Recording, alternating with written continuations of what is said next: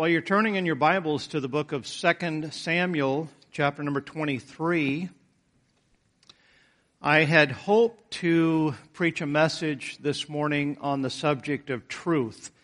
And uh, I, I, spent quite a bit of time uh, this past week reading and studying and preparing, and it's still, um, I just wasn't satisfied that it was that it was ready. And so uh, the Lord kind of steered my direction uh, a little bit differently, and um, I believe that perhaps maybe it's providential because, you know, if you look back, the past year has been a very interesting year, and while we have, I believe personally, have done fairly well as a church through uh, all of the um, pandemic and so forth, I, I do believe that there is a danger of what I am coming to call COVID complacency that has just crept into our hearts and to uh, just our character, to be quite honest with you. Things have been so different. And you know, uh, when COVID first happened and we were in lockdown and we, you know, everybody was basically said to stay home. I know personally I found some enjoyment in that. I know I read articles about some families having a lot of marital problems because of spending too much time together. But in, all honesty, I enjoyed that part of COVID. I was able to relax, uh, be at home. I was able to get a lot of projects done that had been just piling up over the years and just seemed to never be able to get to it. But uh, I, I have noticed that there is a COVID complacency almost a laziness of spirit that has crept into people. How many of, have, of you have noticed that almost everywhere you look, there's a sign, a billboard, or an ad for help wanted? It's everywhere. And then you talk to people, you talk to somebody at the grocery store, and they say, you know what, there's certain things we just can't get because they're just not putting it out. And the reason they're not putting it out is because they don't have enough workers to package it and ship it and do all the different things that needs to be done. And so it is just kind of a trickle down or trickle up effect from COVID. And I do wish that our government would stop paying people to stay home.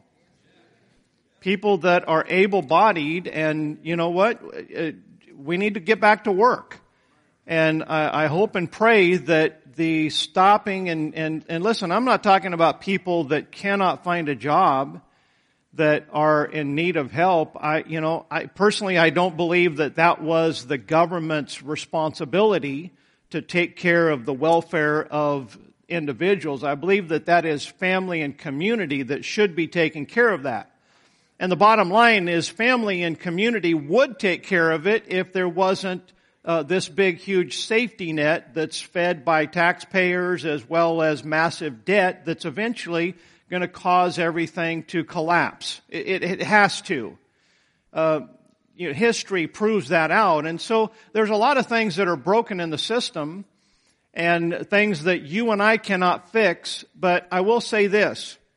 I don't believe that the government or a pandemic or any circumstance should be something that we blame for a lapse of character, especially godly Christian spiritual character that God expects His children. We've got to rise above it. And while I am patriotic and I think that patriotism is a good thing, have you noticed how that the entire, and I believe it's the spirit of the Antichrist, is trying to do everything he can to eliminate patriotism. Why is that? Because he is wanting to set up one world government. And you're not going to get a one world government if you have American patriotism. And so he is tearing that down at a foundational level. And if he continues to tear that down, the next, you know, right now there's a little bit of fighting going on over, you know, some of the ideology that's being presented in public education and so forth. There's some, there's some fussing going on. There's some people standing up and speaking out against it. But what's going to be the case next generation? as they just continue little by little winning over this classroom and that classroom and this school board and that school board, eventually there's not going to be any patriotism because Americans are going to be taught a revisionist viewpoint of American history. And so I am a patriot and I appreciate our country. I love my country. But as I've always said, my primary loyalty is and should always be to the Lord Jesus Christ. I'm an American, but way more important than that, I'm a child of God. And Jesus Christ is my Savior. And if you're saved, then we owe our loyalty to the Lord Jesus Christ. So no matter what's going on in our nation, we need to rise above it and we need to be God's children and we need to behave like we are God's children. The message that I'm going to present to you today is a, a revised portion of a message that I preached here uh, about 14 years ago, actually. Uh, the very first week that me and my family traveled out here and we preached to uh, the church family here at Temple Baptist Church. Uh, this was, this is a part of one of those messages that goes all the way back to there. Maybe perhaps some of you that were here back in those days, you'll recall the message. Uh, perhaps maybe you won't. Second Samuel chapter number 23. And uh, I'd like to, I, I, plan on starting with verse 15, but I, I think it'd be good to read verse number 14. It says, And David was then in an hold, and the garrison of the Philistines was then in Bethlehem. So you have the Philistines that are basically, they are, they've got David kind of boxed in and he's in an hold. And in verse 15 it says, And David longed and said, Oh, that one would give me drink of the water of the well of Bethlehem which is by the gate. Keep in mind, David grew up in Bethlehem. Uh, the other day, um, the day before yesterday, um, I took my wife up into the mountains. We went up into Boone and um, and Blowing Rock, and she just needed to get away. And she's from the mountains, and it's always good for her mental state to just go and relax and be in the mountains. And we found a little lake right nearby Blowing Rock and had a nice little walking path to just go around it. And we're walking and it just seemed like every 10 or 12 steps she would, uh, she would uh, smell something from a plant and not necessarily knowing what plant or what tree that that aroma is coming from, but it just really thrilled her because it brought back memories of childhood living in the mountains. And she'd go, do you smell that? And I'm like, no. And so, and we'd, we'd go a few more steps and she'd go, oh, that smells so good. And, and I'm like, okay. and, you know, we just had a little bit of fun with it. But, you know, those, those aromas just bring back those pleasant memories of her childhood. And I believe that David, who's going through a pretty tough time now. He's in a hold. He can't go to Bethlehem because it's occupied by the Philistines and he doesn't have enough soldiers to go and overcome and do what he wants to do. And so he's, he's just thinking, man, I wish I had a, that, that water from that well of Bethlehem. He's just thinking that was the best water. And you know, sometimes we have these good memories of our childhood and then we go back and revisit them when we're older and we're kind of like, what was the big deal? But it was at the time. And so David is longing for just a drink of that water from the well of Bethlehem. Watch verse 16. And the three mighty men break through the host of the Philistines and drew water out of the well of Bethlehem. Now please just join me in my imagination in my mind because I just feel almost certain that maybe this is kind of the way that it happened.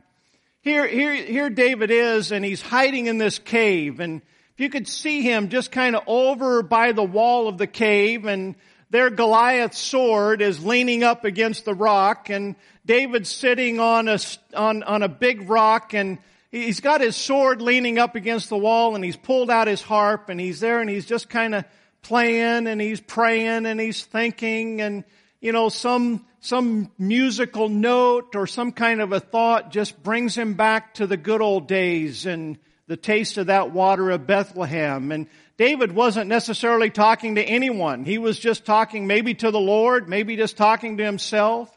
Oh, that I could have a drink of that water of the well of Bethlehem. A few feet away is the campfire and if you could see that these three mighty men, one of them has uh, got a stick and he's poking the coals in the fire and messing with the fire trying to keep it going. And the other mighty man, man, he's sitting there being warmed by the fire and he's got his sword out and he's got a stone and he's just sharpening the edge of that sword, getting ready for the next day and being prepared for the battle. The other one, he's over, I don't know what he's doing. He's just hanging out with his friends. Amen. That's what mighty men do. They hang around with other mighty men. And they hear David. And whatever they're doing, they both just immediately stop. And they make eye contact with one another. Not a word is said. These loyal, mighty men, they just make eye contact with one another and as if to think it, are you thinking what I'm thinking? And the other is like, yeah, I'm thinking what you're thinking. And the other is like, let's go do it. Never said a word, just that glance. And they all knew what they were going to do. And so when David's not looking, they slip out. And they go and they break through that garrison of the Philistines. Now that means there's some battle going on. Perhaps maybe there was some Philistines that were slain as they broke through in order to get to that well and they fill up their container, that bottle, if you will, with that water. And then they fight their way back out through that garrison of the Philistines. And who knows how many injuries or deaths of the Philistines were caused by these three mighty men. I just have a feeling that they didn't sneak in there because they didn't have to. And they bring that water back to David and look with me at verse number 16, and the three mighty men break through the host of the Philistines and drew water out of the well of Bethlehem that was by the gate and took it and brought it to David. Nevertheless, he would not drink thereof, but poured it out unto the Lord. I want to speak to you this morning on the subject of an appeal for zeal. Let's go to the Lord in prayer. Father, thank you for these three mighty men. The heart that they had toward King David. Lord, a man that was anointed to be king, but had not yet sat on the throne of your kingdom. I thank you, Lord, for these men's zeal, their sacrifice, their passion, their enthusiasm.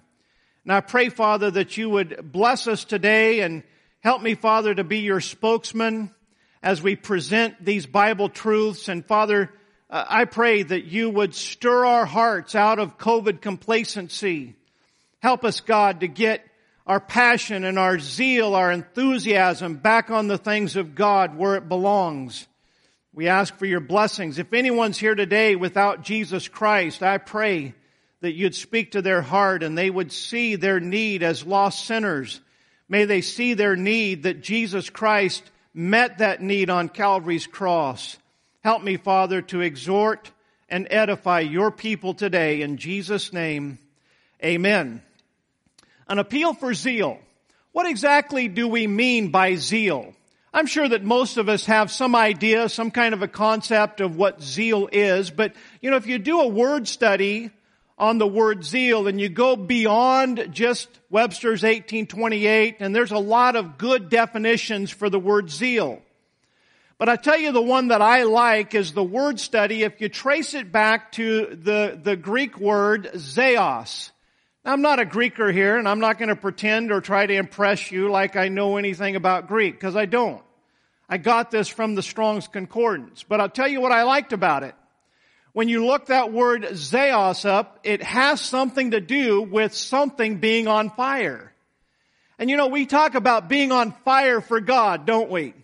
You know what that is? Being on fire for God is being zealous for God. It's being passionate. It's being enthusiastic.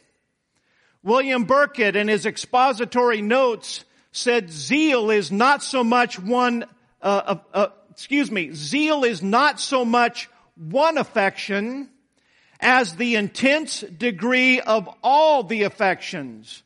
You take all of our affections and you put them all into one central thing and zeal for God. That's the kind of zeal that these three mighty men had. When you think about it, these three mighty men, number one, the act was self-initiated. David didn't tell them to go do it. They didn't wait to be told.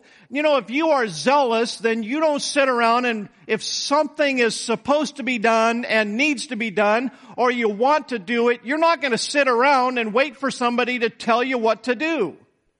You're going to see the need, you're going to roll up your sleeves, and you're going to get her done. Why? Because you're zealous for accomplishing things for God.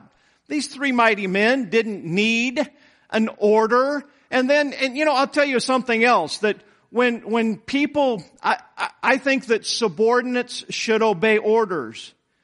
But I tell you what, there is a need for people with zeal that know their leader. Listen, if you work for, if you have a supervisor, a boss, an owner that you work for, and you are subordinate to them, you ought to figure out what they want and how they want it and when you see a need and when you see an opportunity to accomplish what you know that they already want, now you gotta be careful because sometimes you can get out ahead of the boss.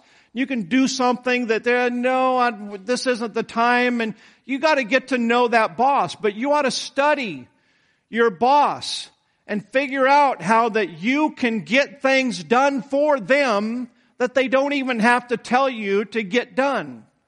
And if they give you an assignment, then don't expect them to tell you every single move to make in order to accomplish that. Figure it out. Be zealous. Be creative. I, have said many, many times the term diligence in a nutshell simply means getting the job done and getting it done right. Whatever it takes. That's what diligence is all about. And we will not be diligent unless we are first zealous. We need to be self-initiated. I see also that these three mighty men were willing to stick their neck out. And you know, a lot of God's people are not willing to stick their neck out. I mean, people say, okay, I'll let the preacher take the hits. I'll let my parents take the, I'll let them be the bad guy, but I just don't want to get involved. How many times have I heard people say, I'm just wanting to mind my own business and not get involved? And it sounds so, it just sounds so ethical. But in reality, it's not ethic, it's not ethics, it's cowardice. It's like, I don't want to stick my neck out. I don't want somebody to dislike me. Oh, let them dislike the, the boss. Let them dislike whoever made the rule, but I'm not going to have somebody dislike me in order to do what is right. That's simply cowardice. These three mighty men were not cowards. They were self-initiated. They were willing to stick their neck out. And I'll tell you something that I think is amazing about these three mighty men, and that is this. I find nowhere in this passage or in the passage that it mentions it in Chronicles, I find nowhere where these men got upset when David didn't respond according to their expectations. Now they might have flinched a little bit when David poured out that water, but you know what? They believed in their king. They believed in their leader. They understood and they trusted their leader. And when David said, I'm not worthy of this water. They knew he wasn't wasting it. He was pouring it out saying, only God deserves this water.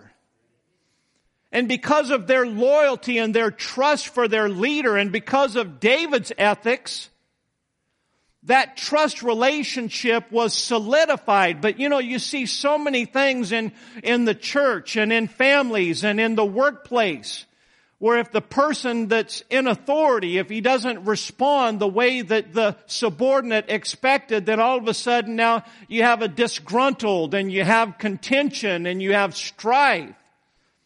And the root is just simply people who won't trust or give the benefit of the doubt to the person who is in authority. How many times have I seen people quit church, quit on God because their favorite ministry was canceled? Or because the pastor made a decision that, hey, we're going this direction. You know what? The last time I checked, there are certain things that are absolute that every believer ought to do.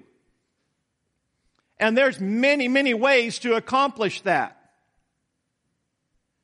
You don't have to have your pet ministry supporting you in that. Look, if you've got a burden, if you've got a burden to reach someone, if you've got a burden to do something, then do it. I don't know if you're with me here this morning. Maybe I'm being too zealous. If you got a burden for something, you don't need everybody to jump on your bandwagon to do it. Well, I've got a burden for reaching this particular ethnic group. You think that you're gonna, you're gonna learn how to do it if you go on deputation and raise money and, and go through all of that and you're not gonna start doing it until you get uh, over in Asia? No, if you've got a burden for Asians, then start finding Asians here in Statesville. I, I see them all the time, don't you?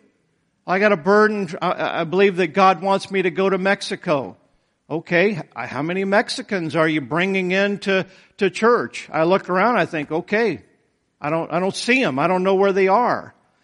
And so these three mighty men, they didn't care whether David. They weren't looking for a bandwagon. They just and and so they trusted David, and they didn't get upset when he didn't respond according to their expectations. And that brings me, I'm, I'm still in introduction, there is certainly the thing uh, called misguided zeal. There's a lot of misguided zeal. Uh, one person said this, zeal is only fit for wise men, but is found mostly in fools. A lot of misguided zeal. Uh, take your Bibles, we're close, so go ahead and turn to 2 Samuel 21, and we're going to see that Saul had some misguided zeal when it came to the Gibeonites. Now, the Gibeonites were those inhabitants of the land, we would call them Canaanites, that made a, they, they, they tricked Joshua into making a league with them, making a commitment. And Joshua and the elders of Israel, they didn't inquire of the Lord. And so they made a commitment to the Gibeonites. Well, here, many, many years later, Saul, as king, he doesn't like these Gibeonites. He wants to get rid of them.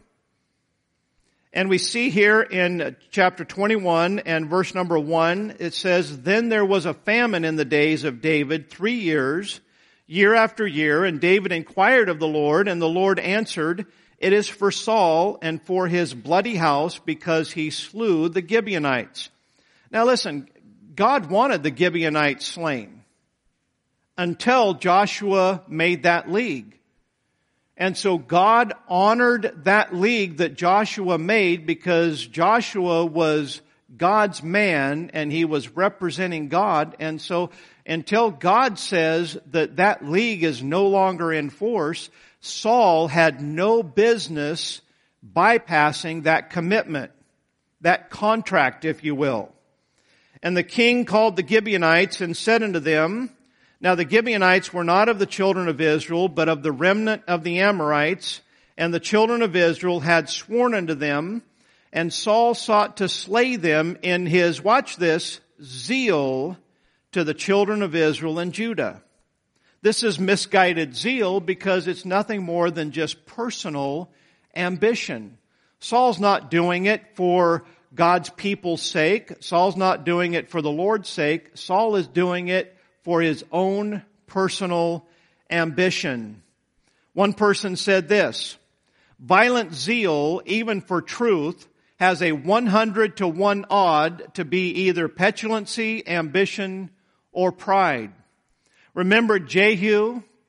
When Jehu um, said to, I believe it was Jehoshaphat, maybe not. I, I can't remember who he invited into his chariot and he said, come see my zeal for the Lord of hosts. And then he started showing him Jehu had slain all of the family and descendants of Ahab. And nowhere does it necessarily say that God told him to. Jehu just did it out of his zeal. Now, when we do something zealously for God, then that's a good thing. But when we do something zealously for God, we're not like Jehu, come up into my chariot, let me show off what God's done. Let me pat myself on the back and try to impress you with my zeal. What do you have there? You have misguided zeal that has at its motive personal ambition. The next thing about misguided zeal is the Pharisees and the temple. And, you know, the Pharisees were interested in personal gain. I believe financial gain was at their heart. No doubt they were looking for political gain in everything that they did. John chapter 2 verse 16. Jesus has cleared out the money changers from the temple and he said unto them that sold doves, take these things hence Make not my father's house an house of merchandise. And his disciples remembered that it was written, the zeal of thine house hath eaten me up. Now let me confess to you that I'm not 100% sure that this is literally what this text is saying. I used to think that the zeal of thine house hath eaten me up. It was Jesus saying, that these Pharisees' zeal is eating me up as a negative type of zeal. I, I, think that if you go back to the book of Psalms where it's originally written, I think it's probable that the phrase, the zeal of thine house hath eaten me up, it's the Lord saying, he is zealous of his father's house, and that's the reason that he went in and he cleaned out the money changers. And so keep in mind that the text, I may be in fact, I'm going to say I'm probably using the text a little bit out of context, but the point is still true.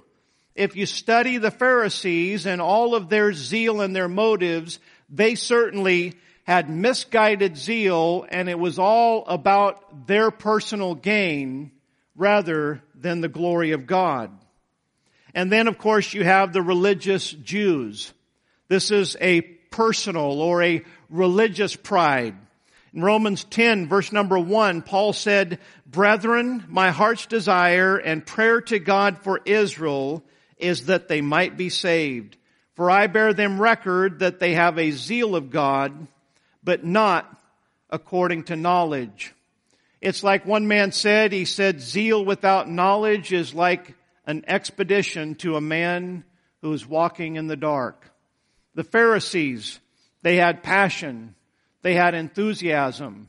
I mean, they had all, they put all kinds of energy into their religion, but it was misguided because it didn't have the right heart. Folks, it's common, oh so common for men to do the right things for the wrong reasons. Some want attention. Some want glory. And you know what? You've, you've got to be very, very careful because people naturally want to follow the man that has charisma, passion, and confidence. Zeal, if you will. All of which can be a product of the carnal nature. Men like this will do something extreme that no one else is doing but seldom do the simple things that everyone else is doing or the things that just generically God says that everyone's supposed to do. They're team players only when they get to be the point guard. If they can't be the star, then you find out they're just not very good team players. Sometimes I wonder if their zeal is only so they can feel superior to others. They talk like they want others to follow, but down deep they really don't. Some men would knock on a thousand doors per week, but neglect their family. Men like this want to be warriors, but they're just not interested in being soldiers. There's a big difference between the warrior and the soldier. And God, through the apostle Paul, said that the Christian is supposed to endure hardness as a good soldier. You know, not everybody is the Rambo and the Congressional Medal of Honor. There are some that are called to be out on the front line of battle, but you know what? A lot of us, God didn't intend for us to be out there on the front line of battle. He wanted us, He wants us to be in a supportive role and doing everything we can. You know, the warrior could not be the warrior if there wasn't all of the other things going into it. He has to have supplies. He has to have support. He has to have intel. He has to have direction. There has to be a medic. There has to be all of these different things. And so many people who God says, I want you to be a soldier, and that's just not good enough. And so they go out with misguided zeal and say, I want to be the, the warrior when God's just wanting them to be the soldier. Let's take a look now. I've got three points about David's three mighty men that I think uh, should be very helpful in appealing to our zeal. First of all, number one, they had to come to the end of themselves. Listen, these three mighty men did not become zealous when they heard David said, Oh, I wish I had some water from the well of Bethlehem. The zeal was already in them when this mission uh, was started and then accomplished. Look with me at 1 Samuel chapter number 22. Go back with me a little bit and let's find out a little bit more about David's mighty men. 1 Samuel chapter number 22. They had to come to the end of themselves. And I will say that, say this, it's a very difficult thing to do to come to the end of ourselves. There's something about our comfort zone and sometimes, you know, there are, there are, I've known many people that God wants to use in a major way, but they just won't allow God to put them out of their comfort zone. They choose to be shy, reserved, and awkward, mechanical, if you will, I've known teachers that could be fabulous Sunday school teachers, but they just won't throw themselves into the lesson. They won't be silly. They won't be goofy. They won't do whatever needs to be done in order to minister to those kids. They have to be, you know, kind of rigid because they just won't, they won't commit themselves. They won't come to the end of themselves. 1 Samuel 22 verse number 2, and everyone that was in distress, and everyone that was in debt, and everyone that was discontented, gathered themselves unto him, unto David, and became, and he became captain over them, and there were with him about 400 men. You got David fleeing from King Saul, going all over the place, and David's out there hiding from Saul. Evidently, these mighty men that were in debt and discontent and in distress, they, they knew where David was. And so they went out to be with him and to follow him. In order for them to do that, they had to come to the end of themselves. I, read a little brief story about Rudyard Kipling, the great author and poet how that he was traveling by ship one time and on that ship was General William Booth, the founder of the Salvation Army. Back in those days, this was a great organization and it was a gospel preaching, witnessing organization. And you know, sometimes uh, when we think of Salvation Army, we think about the annoying bell ringers trying to get money out of us when we go in and out of Walmart, right? It may not have sounded very nice, the, the annoying, but I think when I said it, I saw a lot of heads nod like that. Well, back in the day, the Salvation Army, they would have groups together and they would, they would clang tambourines and make noise in order to get, to draw people in, to get their attention so that they could preach the gospel to them. And Rudyard Kipling, being a very distinguished Englishman, he saw this going on and he had disdain for it. And, you know, he's just muttering and, you know, a bunch of fools, bunch of re- religious zealots. And on this, this uh, ship this, it wasn't a cruise, but while he's on the ship with um, General Booth, he got to know him a little bit better. And they kind of started a friendship and an acquaintance. And in the process of this conversation, he made a statement to William Booth. He said, You know, I respect you. I like everything about you, but really, these tambourines and all of this that's going on, really, you, you need to change that. That's, that's a bunch of nonsense. And you know what William Booth said to him? He said, he said, Sir, he said, I would learn to stand on my head and beat tambourines with my feet if I could get one soul to listen to the gospel of Jesus Christ. That's zeal without pride, without self-consciousness. That's a man who has come to the end of himself. You know, God will use uncomfortable circumstances to help us see things that we wouldn't otherwise see. These men were going through uncomfortable circumstances, distress, debt, discontentment, all made them willing to get out of their comfort zone and make a change. But folks, ultimately, ultimately, they had to recognize that David was God's anointed. If it was just debt, distress, and discontentment, and they didn't truly believe that David was anointed to be king, then it would have been a short-lived relationship with King David. I guarantee you, when David went after the Philistines or fled from Saul, those 400 that went out to meet him, they would be dropping like flies when the going gets tough. And listen, following David, especially in those early years, was not a pleasant thing. They had to, uh, listen, God will get you to the end of yourself, but uh, there's got to be more in substance than just your uncomfortable circumstances. I think about Barnabas and Saul. And this is in light of something that I said a little bit earlier. Barnabas and Saul were already doing the work in Antioch before the church sent them on their first missionary journey. They didn't, you know, Paul and, and Barnabas didn't become missionaries when they were sent out from Antioch. They already were missionaries.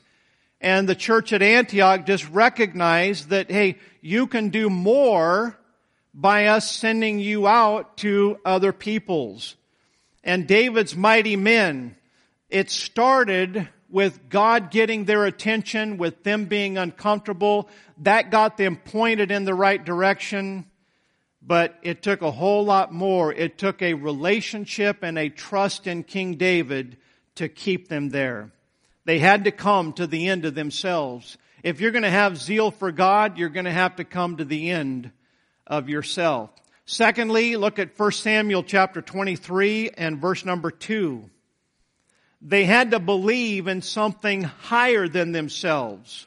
Look at verse number 2. It says, Therefore, David inquired of the Lord saying, Shall I go and smite these Philistines? And the Lord said unto David, Go and smite the Philistines and save Keilah. And David's men said unto him, understandably so, they said, Behold, we be afraid here in Judah. They're afraid of Saul, but at least they're in among their own people, among friendly people other than Saul and his men. And they said, we're in, in, we're afraid in Judah. How much more then if we come to Keilah against the armies, plural, of the Philistines? There might have been 400 of them, but the armies of the Philistines, they knew we're, we're outnumbered. And so their, their, their initial thought is, are you sure, David? Are, uh, are you crazy? We're, we're, it's bad enough hiding from Saul here in Judah, but you're wanting us to go out and fight against these, these armies that are, they're, this is not very good odds. Verse number four, then David inquired of the Lord yet again, and the Lord answered him and said, Arise, go down to Keilah, for I will deliver the Philistines into thine hand. At some point, they had to recognize that there was something going on here than just their changing circumstances because of their debt distress and discouragement and all of those things. They recognized David was anointed by God as king, but then it's one thing to recognize it, it's another thing for that recognition to be put to the test. If David's anointed by God to be king, then David's going to make some leadership decisions that they didn't fully understand or agree with. But they had to see beyond that in order to have that zeal. Someone said you can't sweep people off their feet if you can't be swept off your own. Back years ago, when my wife and I first got married, I worked at Ingles Warehouse in Black Mountain. Had a good job, had a great shift, but it was kind of one of these jobs where it just, I pretty much maxed out. I wasn't, there wasn't anywhere else to go. Uh, I would end up training my own supervisors on several occasions, but I would always be passed up for that promotion. Why? Because, and, and, and it was pretty obvious to me it was because I didn't go hang out socially with some of the people that were supervisors. You know, they'd go hang out at the bar and they'd play basketball and they'd talk about all of their drinking and different things. And it's like I wasn't part of that. It was painfully obvious that I was pretty much as a, as a, a, a foreman, that's as far as I was going. And so I, I, was working in the office one day, and the um, the office they were purchasing a brand new photocopier. Now, I didn't grow up in an office environment. I grew up in an agricultural environment. But the, the guy from this photocopier company came and demonstrated this photocopier. And I'm watching and he's showing how that he could make certain parts of the copy red and certain parts of the copy blue. He could enter in all of these little coordinates and he could erase part of this copy and he would print stuff out and he even took an original that if you've ever used a copier, they have these document feeders where you put it in the tray and it just sucks it in there and then makes the copy. He took one of those originals and he wadded it up and crinkled it up and then just spread it back out. And he loaded it in that document feeder and everybody's thinking, oh, it's going to jam up. And he pushed the button and it ran it right through there and it made a perfect copy. I know nothing about copiers, but I'm going, wow. I was so impressed. And this guy, this guy was a professional salesman. He wasn't being all salesy and icky and he was just he, he, knew his, his product. He demonstrated it, got everybody excited. I got so excited about it that I went down to his company and got an appointment with the owner of the company and said, I want to sell your copiers. Well, what kind of experience do you have? None. And, and he gave me some time and he talked to me a little bit about it. And you know what? I, he, he didn't hire me. And so my job's still kind of a dead end job and it's still on my mind. And so about, I don't know, three or four, or five months later, I go and I knock, I go in there and I show up and I get a meeting with him. And he says, he, and, and he starts talking to me and he says, all right, I'll hire you. I wasn't expecting that. No way, no how. I think he saw my persistence. He saw my zeal and he said, all right, you've never sold before. I can teach you how to see, how to sell. And so I went home, our little apartment, and I told my wife, I'm quitting my job at the warehouse and I'm going to go sell copiers. I think she started crying. That was a little bit later after it sunk in. I'm like, she's not near as excited about this as I am. And, and, and so she says to me, she says, she says, you couldn't sell ice cubes to Eskimos. I thought about it and I go, why would they want them?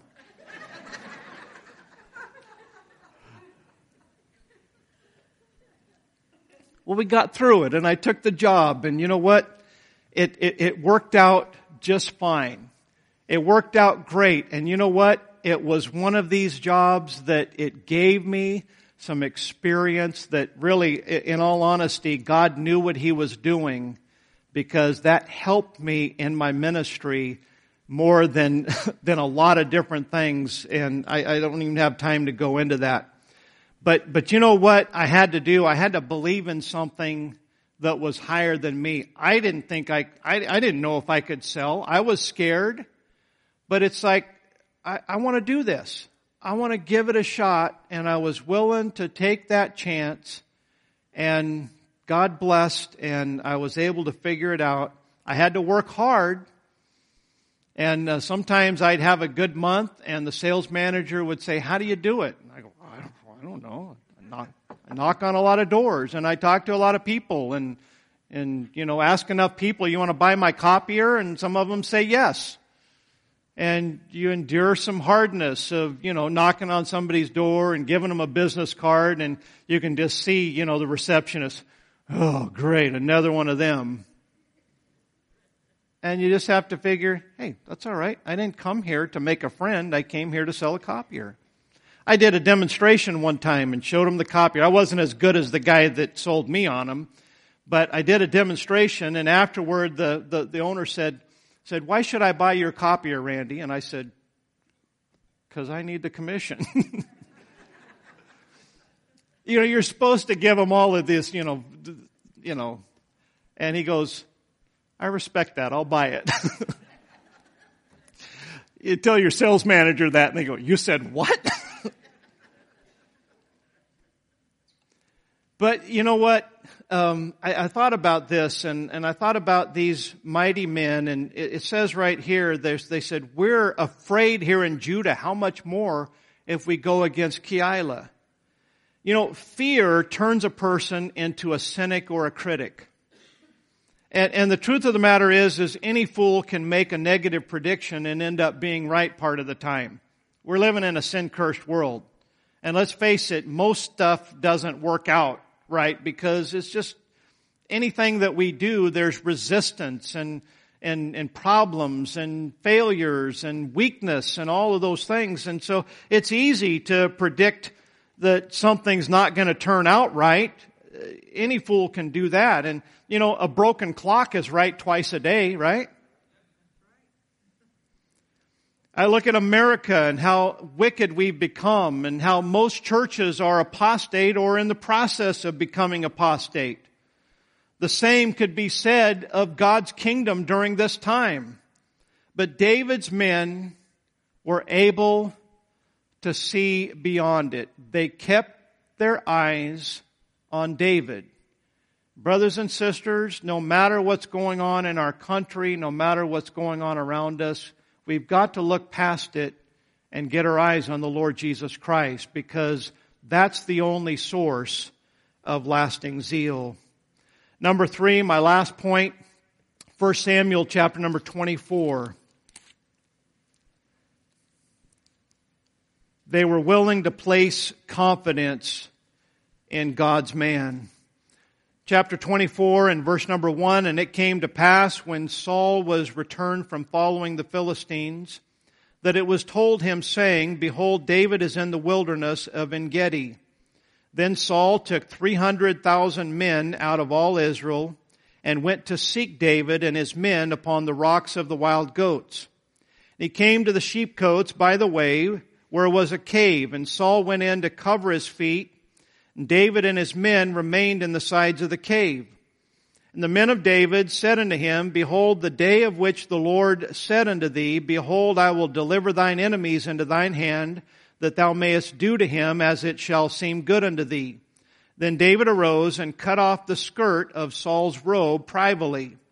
And it came to pass afterward that David's heart smote him because he had cut off Saul's skirt. And he said unto his men, The Lord forbid that I should do this thing unto my master, the Lord's anointed, to stretch forth mine hand against him, seeing he is the anointed of the Lord. So David stayed his servants with these words and suffered them not to rise against Saul. But Saul rose up out of the cave and went on his way. I, I can only put myself in the shoes of one of these 400 men. And you know, maybe the, the three mighty men, they already had more confidence in David. Perhaps they knew him better than others. But of those 400 men, I guarantee you number 399 and 400, they probably weren't as close to David. And I guarantee you they're having to flee from cave to cave. They're going, I mean, they're going without food at times. I guarantee you their clothes are wearing out, they're cold, they're tired, they're weary, they just, they just want this to be over with Saul. And here they have their opportunity to get rid of Saul, and I guarantee you, once Saul's dead, nobody else is going to be chasing after David. Here's our opportunity. We slay him, tomorrow we're eating, we're eating good. I mean, we come out of this cold, dingy cave and we can be out in the sunlight and stop having to hide and hide in the shadows and be sneaky all that. That had to have been tough on those men when David said, no, he's the Lord's anointed. And by the way, David was 100% right about that. And, and let me just say this to you. When we start taking even righteous, David would have been totally I mean, justified to slay Saul. Saul was wrong. David was right. But I want you to see how that David was able to see past who's right and keep his focus on what is right. And by the way, that's what a good leader will always do. He won't make it about him. He won't make it about who's right. He'll make it about what's right. And so these men had to place confidence that David knew what he was talking about. And that required some patience. That required some additional suffering. This had to have caused great confusion. But you know what? Only a king who has truly been anointed by God would understand what David understood about Saul. David knew that he didn't become king because he slew Goliath. David knew that God anointed him king and it was because of God. The same went for Saul. David's like, I didn't anoint him king, so I don't have the, it's not my place to take him out. And you know, Saul continued, if I understand my Bible chronology, God fired Saul 17 years before he killed him. 17 years. That's a long time. But David endured it patiently because he was indeed God's man. Now, there were additional bumps in the road. Remember when David had a lapse of faith and he started following the Philistines and he led all of his men with him? And then while he's uh, over there trying to go to battle with the Philistines instead of against the Philistines, the Amalekites come in and they raid Ziklag where all of their wives and children and all of their stuff is. And so they come back and Ziklag's burned up with fire and everybody's gone. And all of these men that were following David, they got, they got distressed and they got so discouraged that they're all sitting around in their little disgruntled huddles saying, you know what, I, I'm tired of this guy you know what? We didn't even have to be here. If he would have just killed Saul, then we wouldn't be in this position. And it's like now this thing with the Philistines. Why do we keep following this guy? Let's just stone him. Let's just kill him and we won't have to worry. We lost our wives. We lost our children. I'm done. But you know what? In that emotional time period, God helped them and they got past their emotions and David did the right thing. He inquired of the Lord and the Lord told him, go get your stuff. I made sure. You know, aren't you glad that sometimes when you make mistakes that God's got your back and you can still recover? Now, it wasn't easy. They had to go and fight another battle when they were hungry and thirsty and tired. But they went and they did it and God took care of it in His time. And after the man of God was right, I guarantee you that time that, hey, one time, early in the day, they're talking about killing David. And by the end of the day, they're going, wow, don't I feel like an idiot? And you know what? God will take that stumbling stone and turn it into a building block if we'll just do right, even when our emotions are telling us to do the wrong thing. Beware of emotional fallout from life circumstances, discouragement, depression, grief, and you know, even joy. Even joy can get us off track if we just simply focus on our feelings and not the principles. In conclusion, every man is enthusiastic at times. One man has enthusiasm for 30 minutes. Another has it for 30 days. But it is the man who has it for 30 years that makes a success in life. We've all seen campfires that are about to burn out where the glow of those coals just eventually dies out and all we see is just what looks like very dead, dry, gray ash and it's time to stoke the fire. But you know, if you take a fire that's in that condition and you just start throwing logs on it, more often than not, you end up smothering the coals that are already there. So what do you have to do? You have to stir up those coals a little bit, get some oxygen down where those embers are still smoldering, get that oxygen in there, stir up the coals, and then throw some more fuel on the fire.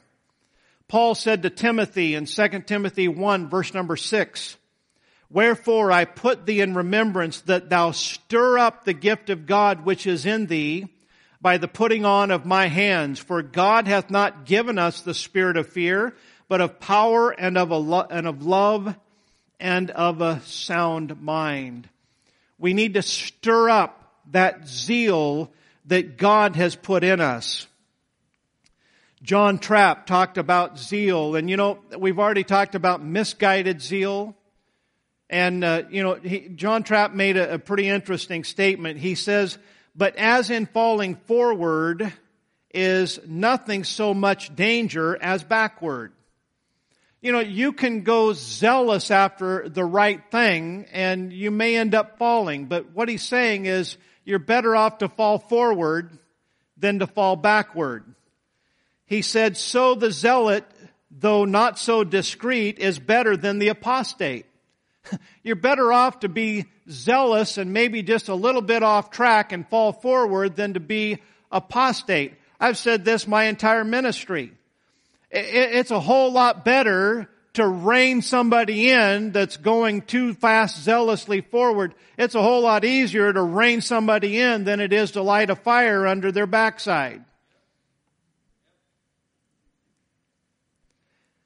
Howbeit zeal should eat us up, but not eat up our wisdom, nor should pride eat up our zeal. Our prayer this morning should be, God, make us want to want to.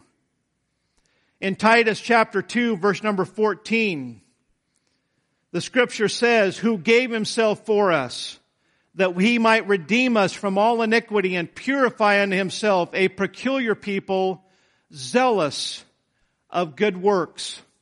When we lose our zeal, then we defeat one of the main purposes for which Christ saved us, so that we can be zealous of good works. Folks, I've used David's three mighty men as an appeal for our zeal. We need to shake ourselves up. We need to allow God to stir up that gift that is in us. We need to be like these mighty men and come to the end of ourselves, believe in something that is higher than us, and ultimately believe in God's man. Believe in the Lord Jesus Christ and believe in the man that's following the Lord Jesus Christ. Get outside of yourself and outside of your comfort zone and quit letting COVID be an excuse. Quit letting anything and everything be an excuse. We know what we're supposed to do. We've just got to start doing it. Let's be zealous for good works as children of God. Father, thank you for your word. Thank you for your blessings. Lord, uh, I pray that you would stir our hearts here this morning out of our complacency, our laziness, our apathy. Lord, there's a whole world out there that's lost without Christ. Lord, we've got children here in this church that they need to see that God is real and God, if we are not uh, energetic and enthusiastic and excited about what God is doing, then Lord, no matter what we say, Lord, it won't come across as sincere. I pray, Father, that you would stir our hearts and shake us up for your glory. In Jesus' name we pray. Amen. Heads bowed and eyes closed, remain seated. The pianist plays softly on the piano. If you'd like to come to the altar and pray, the invitation is open. Perhaps you'd like to just pray right where you're at. An appeal for zeal.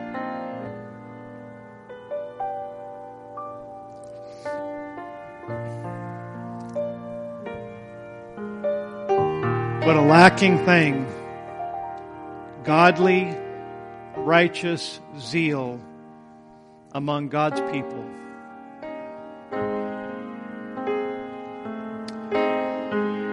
I think about what Jesus said when the Son of Man cometh, will he find faith on the earth? Or will he just find a bunch of his children just kind of trying to find what, what's the bare minimum that I can get away with and not look too bad or not feel too bad?